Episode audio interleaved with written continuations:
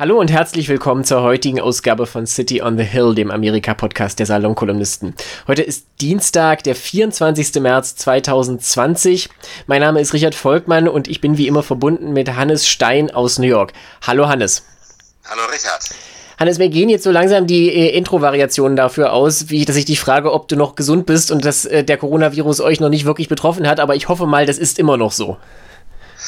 Ja, also unser Schnupfen ist ausgeklungen. Gut zu hören. Da wir jetzt schon seit äh, beinahe zwei Wochen ähm, eigentlich beinahe ohne Kontakt zur Außenwelt sind, ähm, ist also, sind wir also, ähm, kann man davon ausgehen, dass wir das Virus nicht haben. Ähm, gleichzeitig ist es natürlich so, dass ähm, wenn man die Zahlen für New York ansieht, dass man ähm, kreidebleich wird. Wir haben schon jetzt offenbar eine Durchseuchung wie Italien. Und ähm, die, also äh, Gouverneur Cuomo hat äh, befohlen, die Krankenhäuser zu 50 Prozent zu leeren. Ja, es ist. Ähm, sie versuchen äh, panisch äh, so viele Ventilatoren und also, Masken zu kriegen, wie sie können für das Personal. Du meinst Beatmungsgeräte, ne? Ja. Sorry, ja. weil das ist, das, das ähm, ist auch, auch, in der deutschen Übersetzung immer mal wieder falsch. Also ja. Sorry. Ja, ja, ich meine Beatmungsgeräte, ja. Ähm, und ähm, ja, also dieser, dieser Zeitlupen-Tsunami bewegt sich also immer schneller auf uns zu.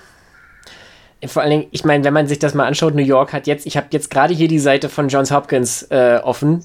New York hat jetzt ja. confirmed 14.904 Fälle. Ja. Also mittlerweile mehr als halb so viel oder fast halb so viel wie Deutschland. Und das aber halt ja. mit, einer, mit einer Kurve, die deutlich steiler ansteigt. Und das ist.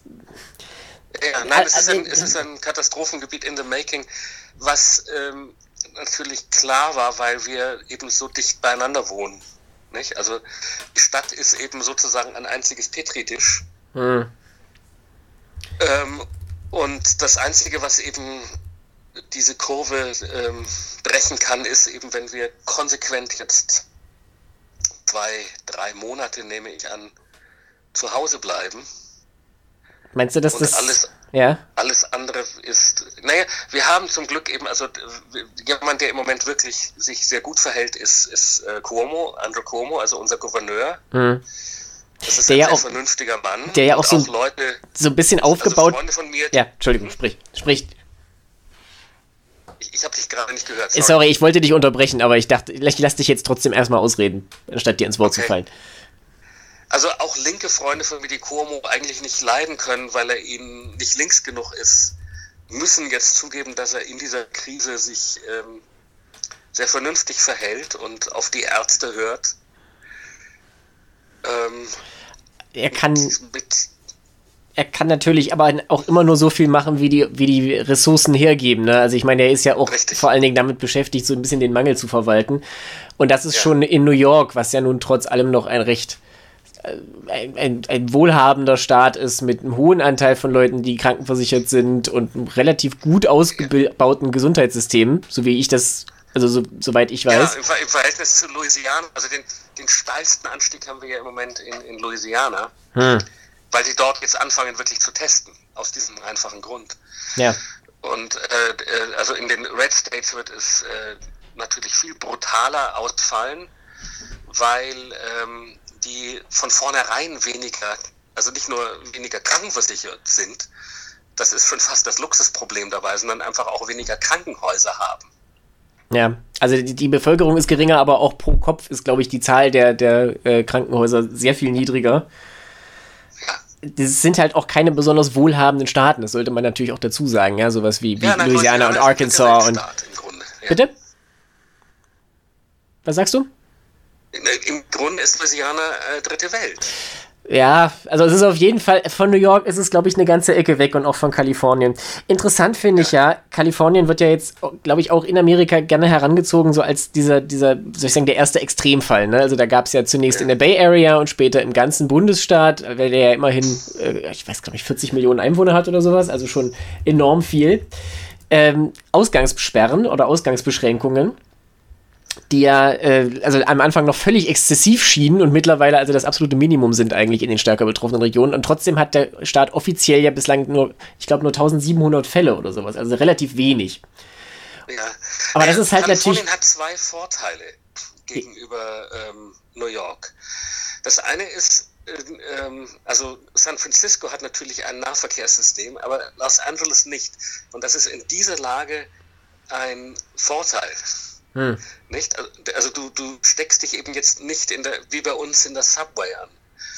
Das ist, das ist der eine Vorteil. Der andere, der andere Vorteil ist, dass es ähm, dass die eben auch einen vernünftigen Gouverneur haben.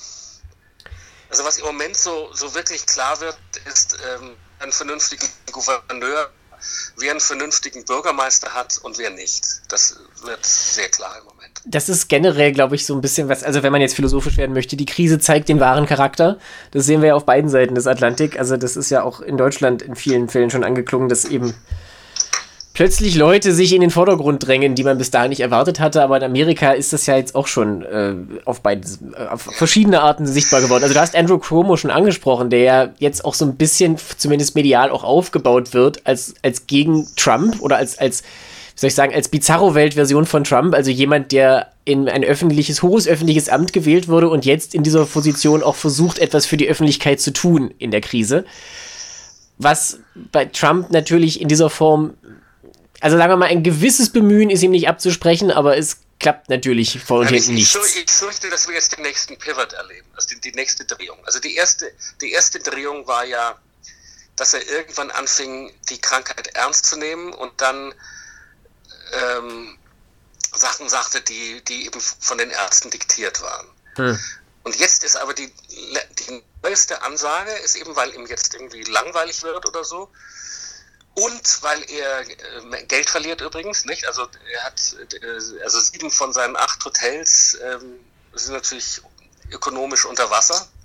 Ja. Und weil ihm das auch ein bisschen so seine Wirtschaftsberater Goodlow und äh, Mnuchin diktieren. Also der, ich fürchte, der nächste Pivot, die, die nächste Drehung wird sein, dass er eben in zwei Wochen oder so sagt, Ausgangssperre ist aufgehoben.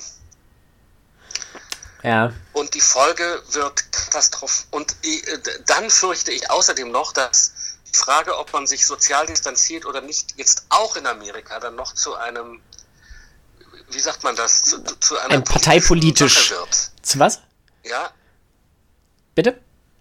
Also, dass, dass die Frage, ob man sich einschließt oder ob man sich nicht einschließt, ob man von der Arbeit wegbleibt oder nicht von der Arbeit wegbleibt, ja. dass das auch noch ein, eine politische Frage wird, also dass man das als Trump Befürworter eben äh, rumläuft und das Virus äh, großflächig verstreut. Und die Folge wird katastrophal sein und die Folge wird katastrophal. Also hier in New York ist die Katastrophe abzusehen und noch schwer abzuwenden, aber ich fürchte, dass eben die Katastrophe besonders schlimm sein wird im mittleren Westen, in, in den Trump-Gebieten.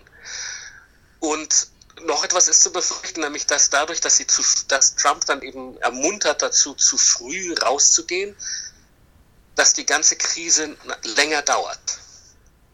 Das ist eben der Punkt. Also ich meine, man sieht ja jetzt auch an dieser Stelle schon im Prinzip, je früher gehandelt wurde, desto desto weniger drastisch sind halt die Folgen. Ja, also ja. in New York war ja zum Beispiel bis letzte Woche oder Mitte letzter Woche, glaube ich, waren noch die Schulen geöffnet.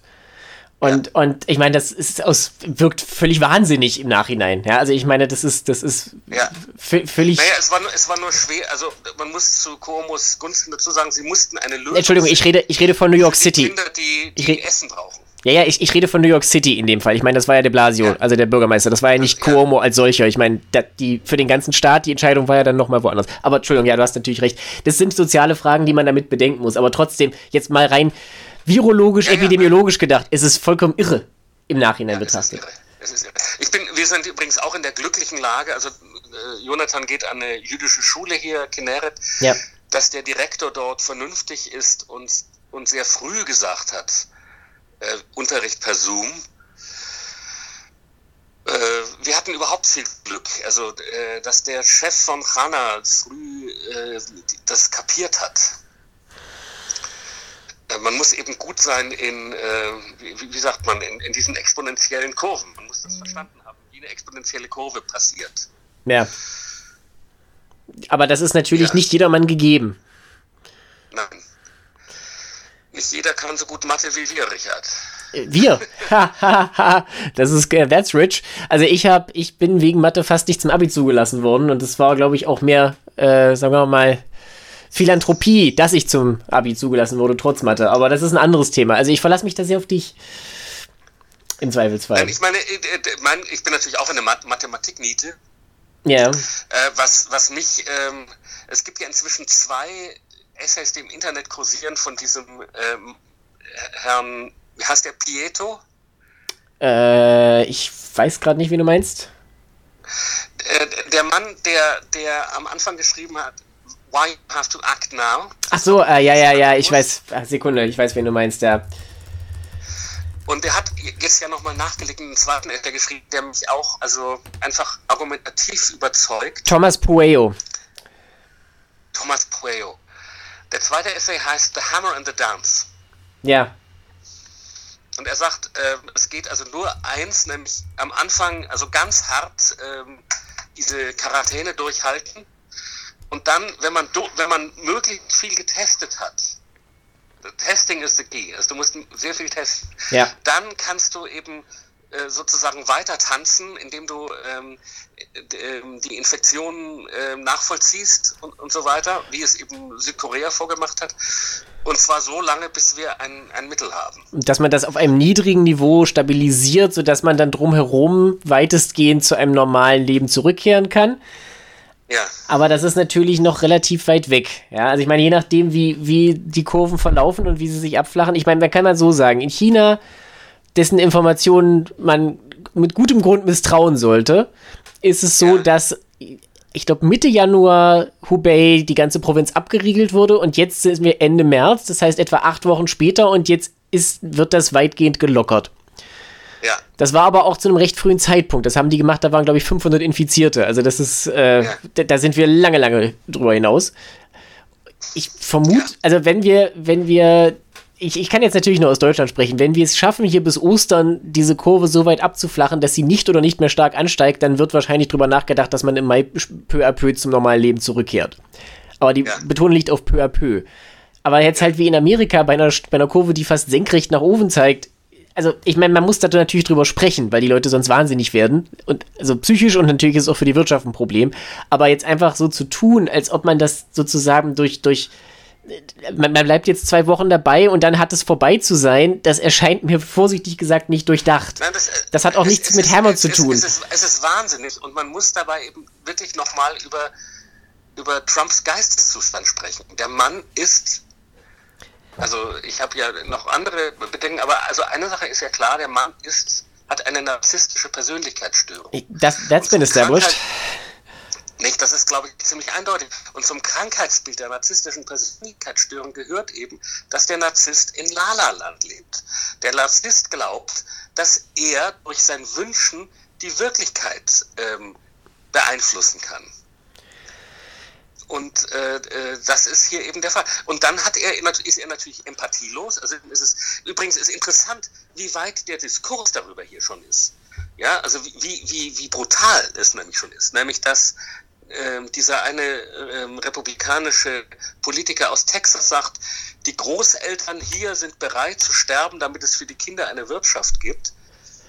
Wer hat das dass gesagt? Also immer klarer gesagt wird, naja, Tote nehmen wir dann eben in Kauf. Hannes, Hannes, ganz kurz, wer, wer hat das gesagt? Äh, so, so, ein Tex, so, ein Politiker in Texas, ich komme gerade nicht auf den Namen, aber der sagte, die Großeltern sind bereit zu sterben. Es war eine Rede. Damit, die, damit es für die Enkel eine, eine Wirtschaft gibt. Äh, der, stell, der stellvertretende Gouverneur Dan Patrick, ich habe es ja gerade vor mir, ja, tatsächlich. das, das ist starker Tobak. Dass, also, dass dieselben Leute sagen, die eigentlich ähm, sich als Pro-Lifer einen Namen gemacht haben, also die gegen Abtreibung sind, weil jedes Menschenleben heilig ist. Was ja übrigens, ich meine, wenn mir das jemand sagt, der das wirklich glaubt, dann kann man irgendwie darüber streiten, aber. Das aber ist ein moralischer ist Standpunkt, den man auf jeden Fall einnehmen kann, ja. Ja, das, das ist etwas, was man natürlich vertreten kann. Aber zu, einerseits zu sagen, ähm, Abtreibung nein, weil jedes Menschenleben ist heilig, aber die Leute über 65, die lassen wir jetzt mal eben über die, über die Klinge springen, weil, äh, weil, ähm, weil wir so gerne wieder zu Pizza Hut gehen wollen. Ja, vor allen Dingen gerade so, als ob es da jetzt wirklich nur diese zwei Optionen gäbe. Weißt du, das ist halt ja. einfach nur Lampe ist an oder aus. Also ich vermute ja mal, dass man mittelfristig, also so in sechs bis acht Wochen dahin kommt, dass vieles nach und nach wieder aufmacht, aber dass dann eben tatsächlich Ausgangsbeschränkungen oder, oder Bewegungsbeschränkungen halt für ältere Leute weiterhin bestehen bleiben, zu deren Schutz für eine gewisse Zeit. Einfach weil man diesen ja. Lockdown nicht, nicht monatelang durchhalten kann, weil das, weil das einfach sonst, also die, die ja. USA brechen zusammen, Europa bricht zusammen, das wird eine Lösung sein. Aber jetzt zu sagen, wir machen jetzt einfach gar nichts mehr und die Leute sollen halt, weißt du, sollen wie die, wie die Punkte in der Washington Post Animation sich wild und frei durcheinander bewegen und sich gegenseitig anstecken. Also ja. das ist schon, das ist schon schockierend. Und ich meine, das ist ja kein, kein, also das ist der stellvertretende Gouverneur des zweitgrößten Bundesstaats. Ja. Ja, ist, es ist, ähm, es ist schockierend. Und jetzt kommt natürlich die nächste Frage, die ich mir nicht ausdenken kann und wo du mir vielleicht, na, also seit Trump an die Macht gekommen ist, ja, seit 2016, denke ich immer wieder über folgende Frage nach. Wie bricht ein Kult zusammen? Wie bricht ein Kult zusammen? Und ich denke so über historische Abrupt. Vorbilder. Also der Bhagwan-Kult brach im Wesentlichen zusammen, als diese Psychopathin, die seine Nummer zwei war, mit der Kasse abhaut. Shiva, ja. Oder, oder nee, nicht du bist, noch ein bisschen, du bist ein bisschen zu jung, aber ich kann mich daran noch Aber es gibt diese grandiose Netflix-Doku, die man jedem nur empfehlen kann. Dadurch bin ich ja, da jetzt auch toll. sehr, sehr im Bilde, was das angeht. Äh, die hieß nicht, die, ja. nicht Shiva, aber jedenfalls, also ich weiß genau, wen du meinst. Deine Nummer zwei, die dann irgendwann sich abgespalten hat und abgehauen ist. Ja. Äh, Jamestown endete, wie wir wissen, dadurch, dass die alle äh, Jonestown meinst vergiftete du? Limonade getrunken haben. Jo Jonestown meinst du, oder? Jonestown. Ja. Jonestown. Ja, ja, ja grässlich, ja, auch die, auch die Kinder. Es ist, also man darf gar nicht daran denken. Furchtbar, fürchterlich. Der, der Hitlerkult brach erst zusammen, als der Panzer, der amerikanische Panzer im Vorgarten stand. Da wurde dann irgendwie auch dem letzten Nazi klar, dass man jetzt vielleicht nicht mehr Heil Hitler brüllt und sich wenigstens verstellen soll. Dass der, dass der Endsieg eventuell noch etwas auf sich warten lassen könnte. Ja. Und jetzt meine Frage, also ich, ich vergleiche jetzt nicht äh, die Intensität oder die Schrecklichkeit, aber es ist ein Kult. Wann bricht der Trump-Kult zusammen? Naja, bricht der zusammen, wenn Sie sehen, also wenn Leute sterben? Ich glaube, man sieht es, also ich meine, das ist ja, der, der rote Faden, der sich da durchzieht, ist, dass diese Verbindungen, ich sag's jetzt mal neutraler, auch wenn ich dir inhaltlich nicht wirklich widersprechen kann, auf jeden Fall erst dann zu einem Ende kommen, wenn ein externes Ereignis das absolut unabdingbar macht. Ja, also wenn, wenn es wirklich keine Möglichkeit mehr gibt, das irgendwie umzubiegen, weil die externen Zwänge so überwältigend sind, dass nichts mehr dagegen zu, tu äh, zu tun ist. Und ich sehe nicht, wie das in der Richtung passieren soll. Weil die, die Grenzposten so verschoben sind, weil die wie soll ich sagen, die, die Standards schon so andere sind. Ich meine, der, der, die Präsidentschaft als Amt bleibt erhalten, Trump als, als Mensch bleibt erhalten. Und das ist dann eigentlich gegessen. Ich meine, das wird jetzt irgendwie durchgeschleift bis zur Wahl. Es wird sicherlich schlechte Presse geben. Wobei umgekehrt es halt auch so ist, dass, dass äh, also er hat jetzt in den, in den Umfragen teilweise sogar zugelegt. Ja, weil halt, das ist dieser, dieser, äh, wie soll ich sagen, man, man, man begibt sich jetzt. Im, Rally, das ist der Rally around the leader. Ja, genau, oder, oder halt auch, ich meine, generell, auch in Deutschland hast du das jetzt, dass die CDU massiv zulegt, deswegen, weil man sich natürlich an die Exekutive hängt in so einer Situation. Was ja. übrigens, und darüber müssen wir nachher noch ganz kurz reden, ein Riesenproblem ist gerade für Joe Biden, aber das ist mal eine Fußnote jetzt. Bloß bei Trump, also, das, das, ich sehe nicht, wie sich das ändern soll. Also, ja der, der, das einzige externe Erlebnis, was das langfristig, vermutlich erst in, in 10 bis 20 Jahren irgendwann langsam auslaufen lassen wird, ist, dass Trump persönlich stirbt. Weil seine, ja. seine, der Rest seiner Sippschaft einfach nicht diese selbe Story zu erzählen hat. Ja. Aber das ist einfach, ich meine, das der. Also du, du, denk, du denkst, Trump, Trump wird äh, äh es im November nochmal schaffen? Da, dazu möchte ich mich mittlerweile wirklich zu keiner Prognose mehr hinreißen lassen, weil das in, okay. die Dynamik ist mittlerweile so irre. Weißt du, noch vor zwei Wochen hätte ich gesagt, es gibt eine, eine, relativ gute Chance, dass er verliert. Vor zwei Monaten war ich sicher, dass er gewinnt. Weißt du, ich möchte ja, mich da jetzt ja, einfach ja, nicht mehr. Vor, zwei Monaten habe hab ich mir noch Sorgen gemacht um um äh, Bernie Sanders. Das kommt uns ja heute auch schon vor wie in einem anderen Jahrtausend. Das, das, das, äh, war, das ist nicht mal ein Monat her, Hannes. Die Wahl in. South Carolina war am 29. Februar. Ja. Das, das kommt, verstehst du, das, das hätte genauso gut kurz vorm Fall der Berliner Mauer sein können, gefühlt. Ja. Also es ist ja. wirklich, naja, gut. Ähm, wo waren wir jetzt stehen geblieben? Also ja, Trump-Kult, richtig. Also das, ich, ich, sehe, ich sehe nicht, dass das sich auf absehbare Zeit ändern wird. Es gibt halt auch wirklich niemanden in der, in, bei den Republikanern, der sich mittlerweile als charismatischer, normaler Politiker, äh, äh wie soll ich sagen, aufdrängt. So Leute wie Ben Sass, der halt, also ne, der Senator aus Nebraska, der noch vor ein paar Jahren als aufstrebende Hoffnung galt, ist halt weg. Ja, also generell, ja. generell gibt es keine aufstrebenden Hoffnungen mehr, weil halt äh, der, der, dein Gott ein eifernder Gott ist und keine Götter neben sich duldet. Ja. und ja. von daher, ähm, generell scheint das politische Establishment, das sage ich jetzt als neutralen Begriff, auf beiden Seiten relativ ausgedünnt zu sein. Weil auch bei den Demokraten war das ja jetzt doch eher Slim Pickings ja, ja. über weite Strecken. Ja. Also Leute wie, wie Beto O'Rourke und sowas, die sind vielleicht ein bisschen charismatisch, aber das sind jetzt noch keine gestandenen nationalen Politiker mit, mit großer Erfahrung. Ja. Und von dem Hintergrund, ich meine, wenn wirklich Biden gegen Trump antritt und wir haben keinen Grund von was anderem auszugehen, ähm, das ist momentan nicht vorherzusehen. Also wie gesagt, ja. die müssen auch beide erstmal noch bei guter Gesundheit sein am Wahltag. Das ist alles andere ja, als ausgemacht. Okay. mein, mein kleiner Bruder hat gestern was vollkommen Richtiges gesagt. Er sagte, ein Teil des Wahnsinns ist, dass Trump und Pence noch nebeneinander stehen Pressekonferenzen geben.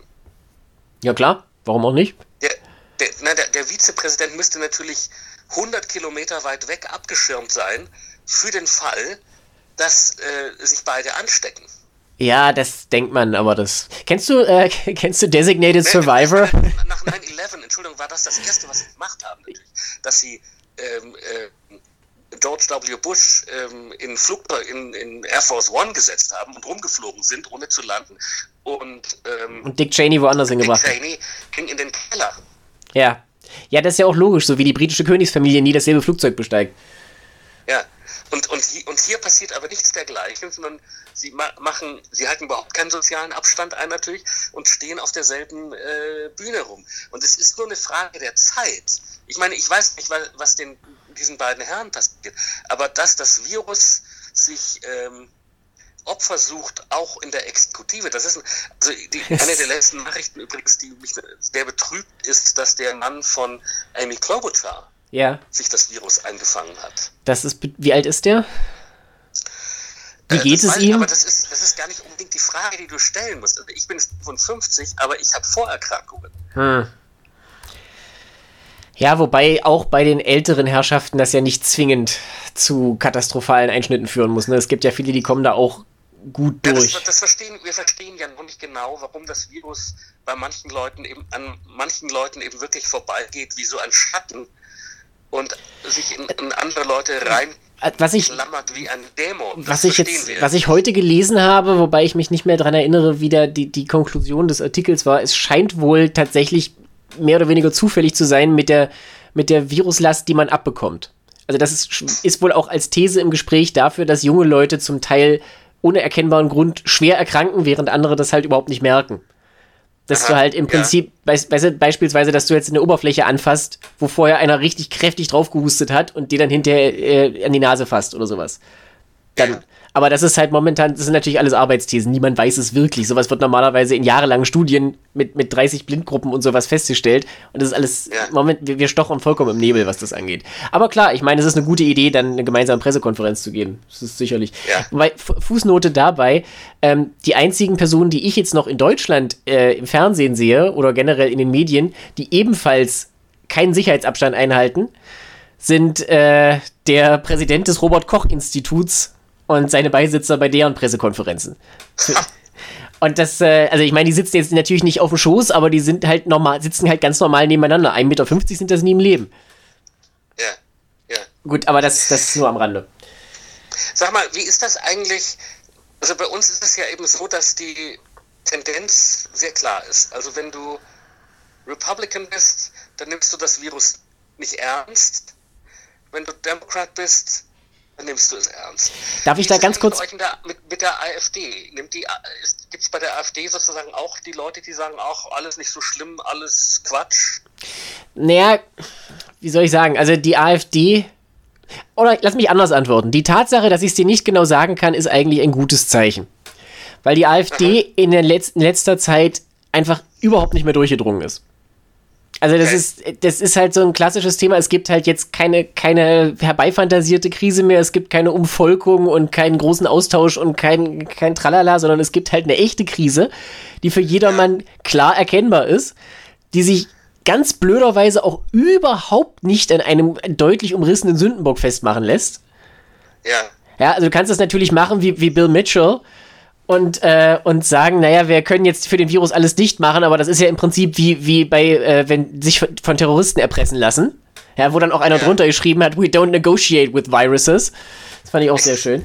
Aber jetzt mal Spaß beiseite. Also die AfD findet überhaupt keinen Zugang zu dem Thema und findet deswegen auch nicht statt. Ich glaube nicht, dass die das Virus wirklich leugnen, weil das halt, also schon relativ klar zu sehen ist.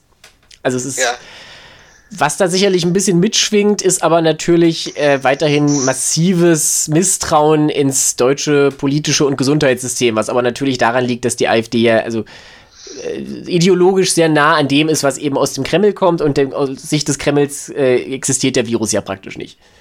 Ja, ja, die, die, ja, ja. Wobei das dort, dort auch interessant wird, weil die Militärs natürlich inzwischen schon höchst nervös werden in Russland, weil sie wissen, dass äh, ihre Kasernen sozusagen Petrischalen.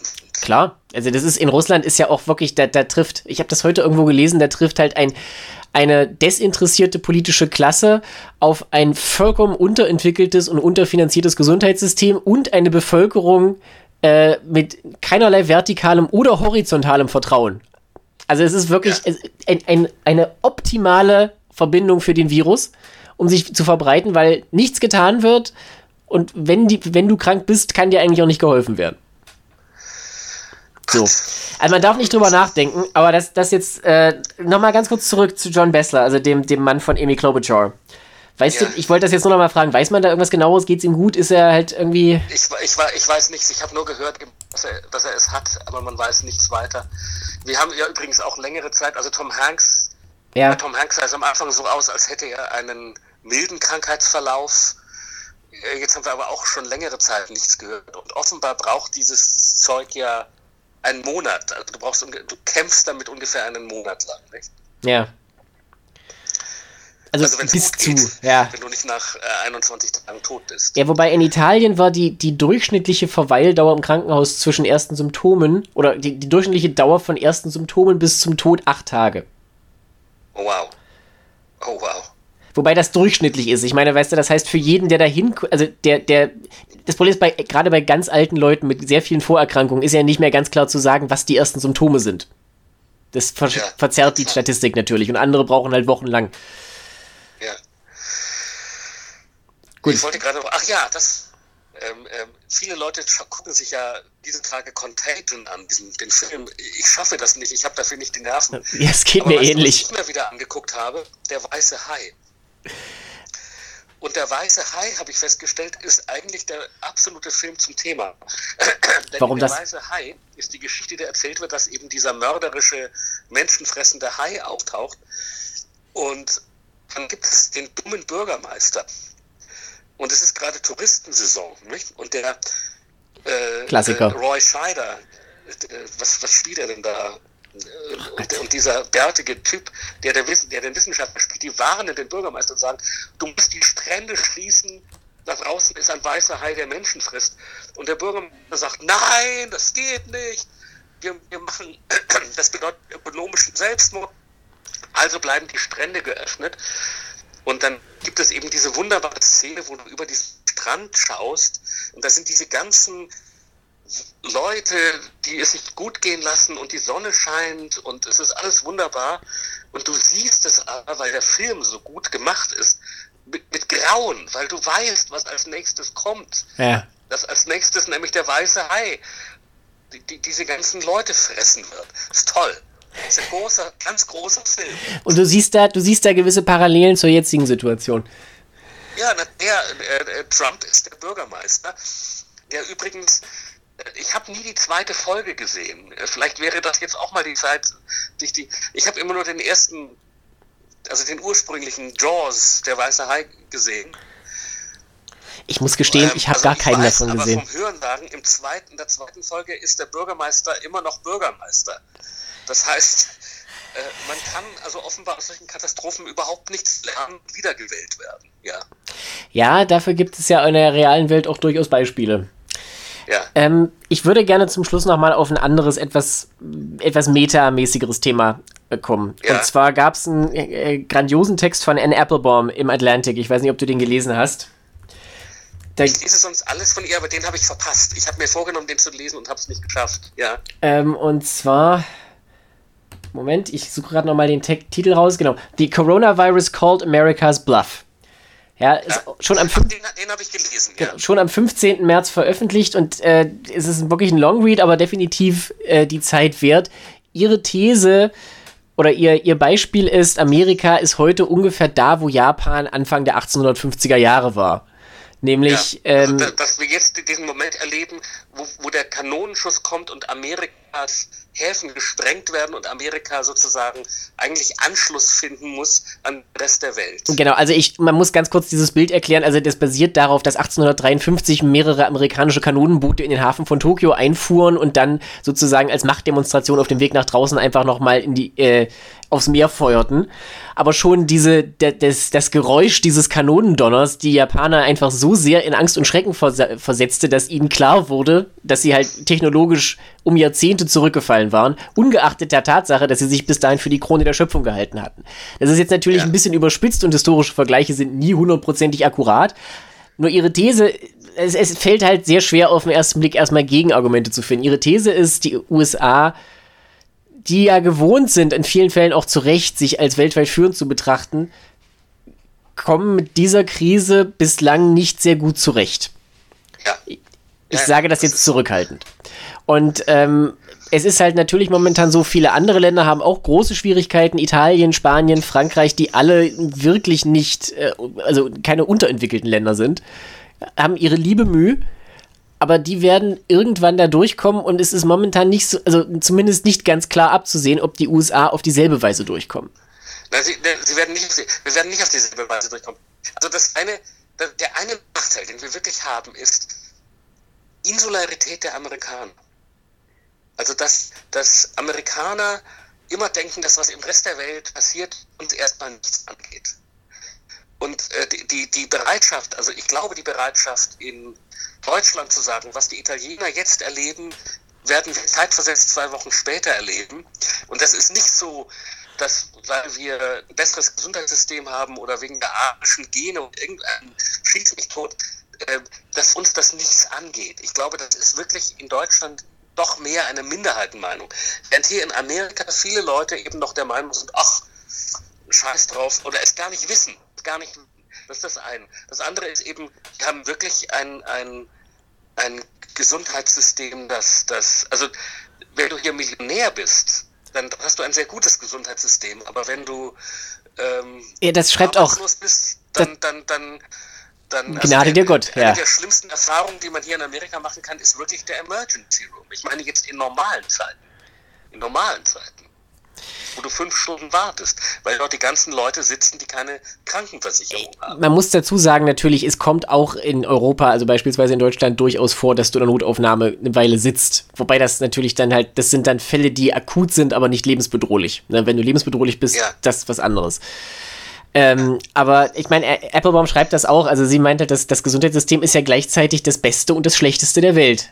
Ja, und das stimmt ja. auch, weil natürlich Amerika, ich meine, die Kehrseite zum Beispiel diese, dieses, äh, dieser enorm hohen Kosten äh, für, für Medikamente und der enormen, enormen Renditen, die sich natürlich tatsächlich auch ergeben für Pharmaunternehmen, ist, dass die For dass also wahnsinnig viel in die Forschung investiert wird und dass natürlich die Forschung auch wirklich weltweit führend ist. Aber es scheint irgendwie diesen, diese Verbindung nicht zu geben, also dass sich das dann wirklich übersetzt in, ein, in, in das Gesundheitssystem. Nein, überhaupt nicht. Es, es erzeugt übrigens auch eine, eine also ich merke das zwischen meiner Frau und mir. Ähm, ähm, mein Instinkt, ich meine jetzt im Moment, um Gottes Willen nicht, jetzt im Moment ist mir klar, wir müssen uns so weit wie möglich von Krankenhäusern fernhalten. Ja. Ähm, Aber äh, normalerweise ist mein Instinkt, man ist krank, man geht zum Arzt. Das Ja. ist überhaupt nicht der amerikanische Instinkt. Der amerikanische Instinkt ist, äh, äh, du trinkst Kamillentee und hoffst, dass es vorbeigeht. Ja, wegen Geld. Wegen Geld, ja, wegen Geld. Du zahlst jedes Mal also mindestens mal zahlst du jedes Mal 50 Dollar Copay und dann kann dir eben noch passieren, dass du für irgendwas, was du, ähm, ähm, dass du eine Narkose kriegst und der Narkosearzt war nicht in deinem Network und auf einmal kriegst du eine Rechnung über 8000 Dollar für die Narkose. Und das ist ja, also das bereits in einer Situation, wo du ja schon krankenversichert bist. Ja, also ich meine, du zahlst ja du schon jeden Monat. Aber der Arzt, die, die, die, deine Krankenversicherung ist ein anderes Network. Das war der Narkosearzt, das konntest du nicht wissen, weil du warst zufällig gerade ähm, auf dem Weg zum OP. Also du, konntest, du fragst dich den Narkosearzt, äh, nehmen Sie meine Krankenversicherung. Na, und dann, wenn du aufwachst, dann hast du eine Rechnung über 8000 Dollar. Also, es, es, das, Jetzt schläfst du gleich wieder ein. Aber es zeigt natürlich noch was anderes, nämlich, also abgesehen davon, dass Trump gelogen und es geleugnet hat und zwei Monate verplempert, ähm, die, die er hätte nutzen können. Denn natürlich war es richtig, die Flüge nach China zu unterbrechen, um Zeit zu gewinnen. Aber es war nicht richtig, dann zwei Monate lang nichts, nichts, nichts zu tun. Wobei man da Aber nicht, abgesehen, abgesehen davon ist es eben so, dass die Bürokratie hier ähm, manchmal was geradezu der Herrhaftes hat. Also dass diese Frau da in, in Washington State, die testen will, nicht testen darf und so weiter. Das sind, das, das ist wirklich, das erinnert mich an Geschichten, die ich aus der DDR kenne.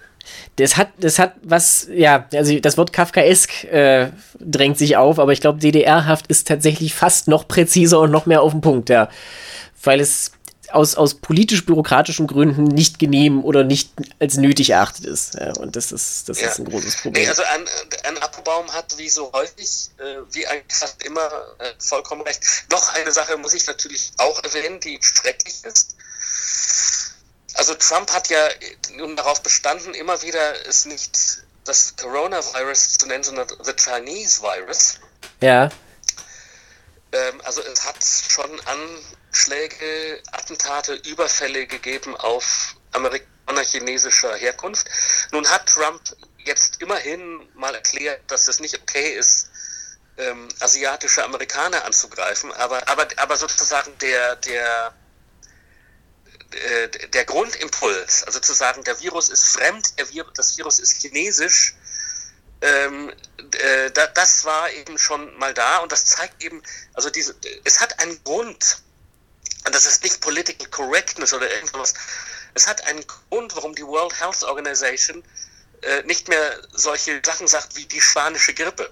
Also warum man das nicht, warum man nicht mehr ethnische Zuordnung gibt. Das hat einen Grund. Der Grund ist, Menschen zu schützen. Und, und äh, äh, das äh, ist bei dieser, Administration, bei dieser Regierung einfach nicht vorhanden. Also dieser Beißreflex ist nicht vorhanden. Na gut, ich meine, es ist natürlich sehr praktisch, weil du hast ja vorhin schon dieses, dieses, äh, sagen wir mal, parteiische Szenario entworfen. Wenn wir jetzt noch ein paar Monate warten oder vielleicht auch nur einen Monat, das geht ja alles wahnsinnig schnell, wenn sozusagen für, für äh, die MAGA-Crowd alles wieder offen ist. Und früher oder später sie dann aber natürlich alle Japsen auf dem Boden liegen oder zumindest ein erheblicher Teil von ihnen, dann waren es halt die Chinesen. Weißt du, das Dann ist, waren es die Chinesen, genau. und das ist halt sehr die, leicht. Und die, und die Demokraten und Obama und natürlich fürchte, Ja, aber das ist nicht so, ich fürchte, irgendwann sind es auch die. Aber das ist nicht so, aber das ist nicht so einfach. Ich meine, die Chinesen, das ist wirklich, it, it's out there. Ja? Also da musst du wirklich null intellektuelle Transferleistung erbringen. Das alles andere kann teilweise eventuell später noch kommen, aber die Chinesen sind halt als Erste da. Und ich meine, die Klammer auf, wir haben es schon mehrfach gesagt, die chinesische Staatsführung hat, glaube ich, jede Kritik verdient. Ja, aber das, Ja. wer das nicht trennen kann, das weiß ich auch nicht. Also da ist offensichtlich nicht viel los zwischen den Ohren. Das Dumme ist, bei vielen Leuten ist nicht viel los zwischen den Ohren. Das ist, äh, wäre ein, ein Wie der, wie der, wie der ähm, große Ödin von Horvath mal geschrieben hat, nichts gibt einem so sehr das Gefühl der Ewigkeit als wie die Dummheit. Das ist auf eine äh, sehr erhebende Weise deprimierend, ja. Ich möchte gerne, gerne zum Schluss jetzt tatsächlich noch mal ganz kurz auf eine Applebaum zurückkommen. Ähm, erste kleine Frage, zweite große Frage. Erstens, ähm, wo steht Joe Biden in einem Monat? Und zweite große Frage, was macht es mit Amerika danach? Ist es die Meiji-Restauration oder kommt was anderes? Also wo Joe Biden in einem Monat äh, steht, das hängt, glaube ich, sehr davon ab, wie, sehr, wie schnell sie es schaffen, ihm eine ähm, virtuelle Präsidentenpräsenz zu verschaffen. Ja. Äh, darin sind sie im Moment noch furchtbar schlecht. Er kann keine Rallyes halten. Ähm, also muss er irgendwie ähm, im Internet, äh, in, in äh, Fernsehspots und so weiter da sein. Ich habe Hoffnung, dass ihm das gelingt, weil ja das Geld von Bloomberg dann dahinter stehen wird. Ja. Und insofern habe ich Hoffnung, dass, dass er, dass man mehr von ihm sehen wird. Im Moment sieht man ihn natürlich einfach nicht. Das, was, das, das ist schlecht. Er hat keinen Rahmen momentan, ja. Ja, die, die zweite Frage, also was, was, äh, also nehmen wir mal an, Trump verliert im November. Ja. Dann kommt danach für dieses Land ein, also erstens mal wird es natürlich eine Zeit ein enormster Trauer wir werden alle Menschen verlieren. Ich meine, das wird es auf dem ganzen Planeten geben, aber wahrscheinlich werden wir das Epizentrum sein. Also das, das ist einfach etwas, was dann eine ganze Gesellschaft haben wird. Mhm. Und es wird so etwas geben müssen wie einen Wiederaufbau auf allen Ebenen, ökonomisch, aber auch politisch, was das Vertrauen ineinander betrifft. Ähm, das wird ähm, das wird sehr schwer. Das Einzige, was mir in Bezug darauf Hoffnung gibt, ist, dass eigentlich nach solchen Zeiten immer ganz gute Zeiten waren. Also auf, den, auf, den, äh, auf die Pest, auf die große Pest folgte die Renaissance. Ja, also es wird, ja. wird ähm, und wir werden auch Dinge gelernt haben. Also äh, wir werden gelernt haben, dass man nicht mehr so unbedingt ins Büro fahren muss, zum Beispiel. Das ist eine gute Lektion. Gut, das, das sind so die kleinen, die kleinen äh, Mitnahmeeffekte des Alltags. Das stimmt natürlich. Also solche. Sachen, vor allen Dingen, wenn es länger dauert. Auch, ich meine, man muss auch sagen, es gibt jetzt schon sehr viel übereinander kümmern, für andere Leute einkaufen. Also ich, ich lese, ich lese und erfahre das auch ähm, dass eben so Nachbarschaften, also auf ganz engstem Raum, ähm, plötzlich entdecken, also was in Amerika ja immer toll war, war eben dieses, dieser nicht Communism, sondern Communalism. Ja. Das Gefühl, dass man in der Community, zur Community gehört. Dass man, wenn man Brownies backt, für die Nachbarn mit Brownies backt. Ja. Das kann man im Moment nicht, nicht so gut tun, aber, aber dieses Gefühl ist da. Das wird ja auch nie und, ganz weggehen. Und das ist etwas, was mir auch Hoffnung, also das wird sehr wichtig sein in der Phase danach für die Phase, aber es wird ein wirklicher Wiederaufbau sein müssen. Ein moralischer, ein politischer, ein ökonomischer Wiederaufbau aus dem Geist der amerikanischen Verfassung, aus dem Geist der amerikanischen Ideale. Und da muss man natürlich sagen, das haben wir schon ein paar Mal hingekriegt in unserer Geschichte. Das haben wir hingekriegt nach den Weltkriegen, das haben wir hingekriegt nach dem Bürgerkrieg. Nicht so gut nach dem Bürgerkrieg, ja. Wir werden sehen. Nach dem Bürgerkrieg kam ja leider dieser entsetzliche äh, Andrew Johnson dran und dann haben wir die, die, die, die Reconstruction versemmelt. Aber äh, ich habe die Hoffnung, dass es diesmal besser gehen wird. Es gibt, es gibt ja durchaus, wie soll ich sagen, es gibt Dinge in Amerika und an Amerika, die einen selbst in dieser Situation ja auf jeden Fall positiv stimmen. Und ich meine, wie es so schön heißt, this too shall pass. Und irgendwann, ja. irgendwann wird eine Form von Normalität wiederkommen. Ja, da, darauf no muss man. Normali ich, ich, meine nicht so, so sehr Normalität, sondern es muss wirklich etwas passieren, dass, dass, ähm, dass zum Beispiel, dass zum Beispiel wir endlich anerkennen, dass wir eine, dass wir eine Nation sind, wo die meisten Leute in Großstädten leben. Dass wir anerkennen, dass wir eine Nation sind, die eben längst in einer postrassischen Gesellschaft lebt in diesen Großstädten. Die, die, äh, und das sind Dinge, die bisher ja nicht passiert sind. Das sind Dinge, die können natürlich auch eventuell noch Zeit brauchen, selbst unter guten Umständen, die ja momentan nun weiß Gott nicht vorherrschen. Ja. Gut. Alles klar. Egal, Hannes. Wir werden dieses Problem heute nicht lösen, aber was ich auf jeden Fall mal raushöre, ist, dass selbst dir, selbst unter diesen Umständen, der Optimismus noch nicht völlig abhanden gekommen ist. Und das ist immer was, was ich als ermutigend auf jeden Fall mitnehme. Nein, du widersprichst jetzt nicht. Ich danke dir für das schöne Gespräch. Ähm, danke allen fürs Zuhören. Bis nächste Woche bleiben Sie uns treu.